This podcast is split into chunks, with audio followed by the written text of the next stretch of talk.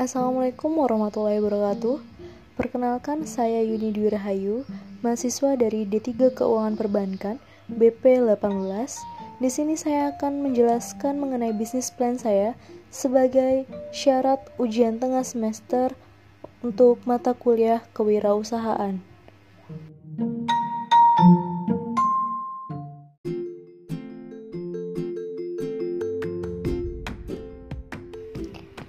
Nah, di era teknologi seperti sekarang ini, semua orang sudah sangat tergantung dengan adanya teknologi, khususnya pada teknologi informasi.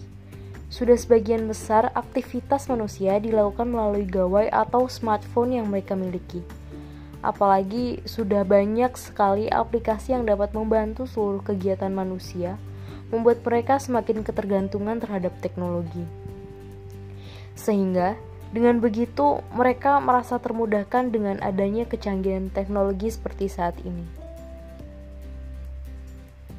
Dengan begitu, saya selaku pemanfaat teknologi melihat besarnya peluang bisnis yang sangat menjanjikan di era digital seperti sekarang ini. Saya melihat bahwa makanan merupakan salah satu kebutuhan primer manusia yang tidak ada habisnya dengan berbagai macam inovasi dan kreasi yang diciptakan, dapat mengubah makanan-makanan tersebut layak untuk dijual dan memiliki nilai jual yang tinggi. Dengan adanya peluang tersebut, saya tertarik untuk mencoba berbisnis di bidang kuliner, di mana saya sebagai seorang mahasiswi yang memiliki rasa penasaran yang tinggi terhadap suatu hal baru.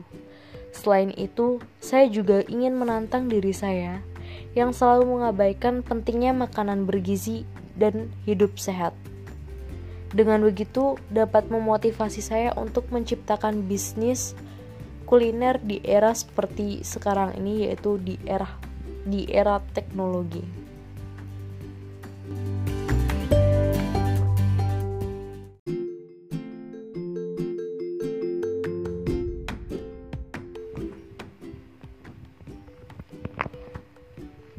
Bisnis kuliner yang akan saya jual, jalani ini saya beri nama yaitu kuliner si tujuh di mana si tujuh merupakan tempat produksi dan penciptaan bisnis dari kuliner yang saya dirikan ini. Untuk bisnis ini sendiri, saya akan menjual berbagai jenis makanan-makanan khas Minang seperti rendang, paru balado, dendeng batoko, dendeng basah, dan lain sebagainya.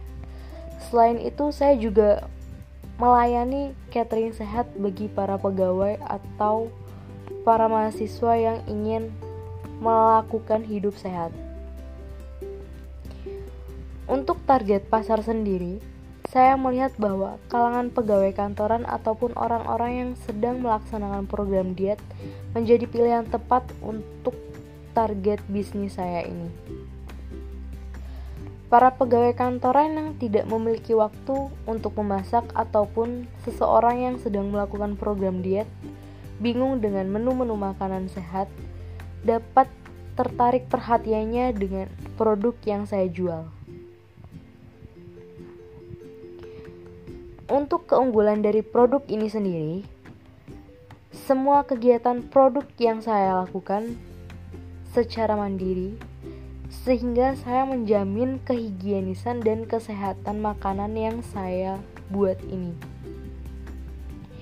sehingga dapat memberikan kepuasan kepada para customer ataupun pelanggan yang membeli produk saya.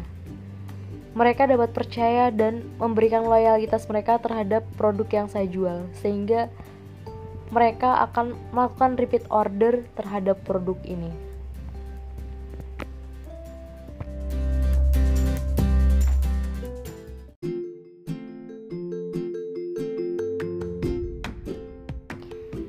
Selain itu, dengan melihat keadaan pandemi COVID-19 ini yang menjangkit negara Indonesia pada akhir-akhir ini, sudah berbulan-bulan kita terkena dampak adanya pandemi COVID-19 ini sehingga mengharuskan kita untuk hidup lebih sehat dan menjaga diri dari paparan virus COVID-19 yang dapat mengancam nyawa kita.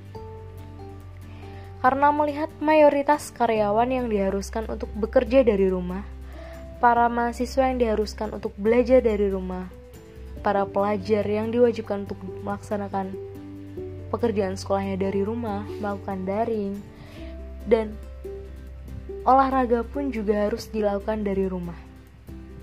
Dengan begitu, setiap kegiatan yang biasa kita lakukan menjadi terhambat dengan adanya pandemi COVID-19 ini. Selain itu, adanya pemberlakuan PSBB atau pembatasan sosial berskala besar di daerah-daerah tertentu juga memberikan dampak kita terhadap suatu kegiatan kita yang biasa kita laksanakan sehari-hari.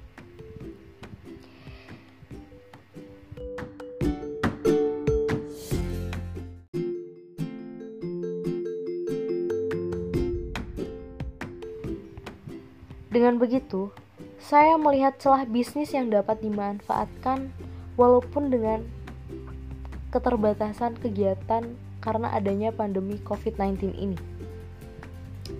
Selain itu, saya juga melihat bahwa para peminat makanan Minang tidak hanya berasal dari warga lokal saja, melainkan juga masyarakat yang ada di luar Pulau Sumatera. Saya berpikir untuk berinovasi menciptakan makanan yang dapat bertahan lebih lama, namun dengan bahan baku yang tetap aman untuk dikonsumsi tanpa pengawet yang berlebihan. Seperti misalnya saya berencana untuk membuat frozen food paru balado, rendang, dendeng, dendeng beku, dan masih banyak lagi. Selain itu, Catering sehat yang merupakan salah satu produk saya dapat dibasarkan pula kepada orang-orang yang takut untuk keluar rumah membeli makanan, membeli makanan ataupun bahan makanan. Dengan adanya catering sehat ini dapat membantu mereka merasa lebih aman dan nyaman tanpa keluar rumah, namun makanan tersebut sudah tersedia untuk mereka. Dengan begitu memudahkan mereka untuk lebih mawas diri dan waspada akan penyebaran COVID-19 ini. Dan kita juga membantu pemerintah untuk menyukseskan kegiatan PSBB yang dilakukan di daerah-daerah tertentu.